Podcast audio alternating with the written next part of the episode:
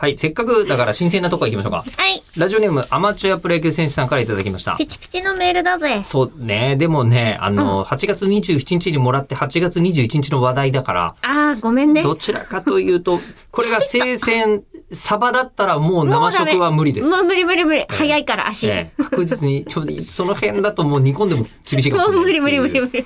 あメたーりルですよけかどっもた。メールでよかった。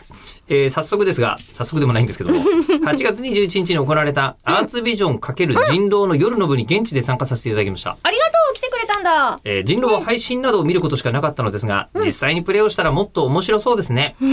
福島淳さんや後輩メンバーと戯れているえりこさんがすごく新鮮でした。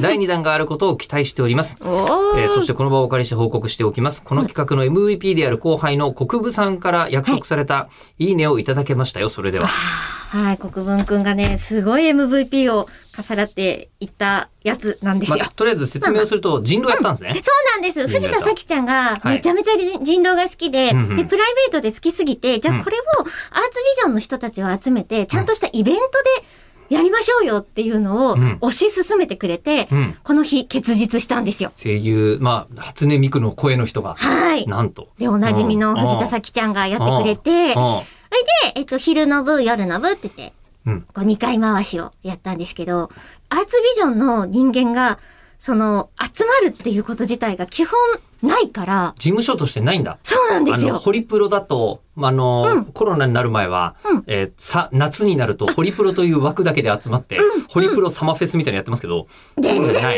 のよ。ないんですね。そう、だからそれぞれのこう共演の時にこう満表を見て、あ、事務所の子なんだっていうことを知るぐらいな感じでう、ん。こう、縦の断裂がすごかったんです。断絶が。断絶が。すごかった。同じ事務所というイメイメージがない人たち が。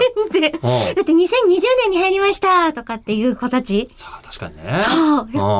ていう子たちと一緒に、あのー疑いまくるっていう。疑いギまスギスする。まあそうだね。人狼だからね。はい。うんええであいつしょ、をあいつを追放してやるみたいなやつをやってました。全体的に嘘つきかどうかよくわからないままやってもやるってことですもんね。そうです人狼ね。だとでも村人たちは嘘をついちゃいけないよっていううん優しいルールではやっていたんですけども、こんなに私後輩から信用されないんだっていうのうを、ん。はもうまざまざと感じましたね。あ、嘘ついてるっていう風に聞こえるんでしょうね。 なんでなの本当真に実味ながんか、ないんでしょうね。村のためを思って全部正しいことを言ったのに、もううん。結構早々に追放されましたからね、投票されて。あれさ、人狼って待ってる間は退屈じゃない待ってる。待ってる間、追放されちゃった後。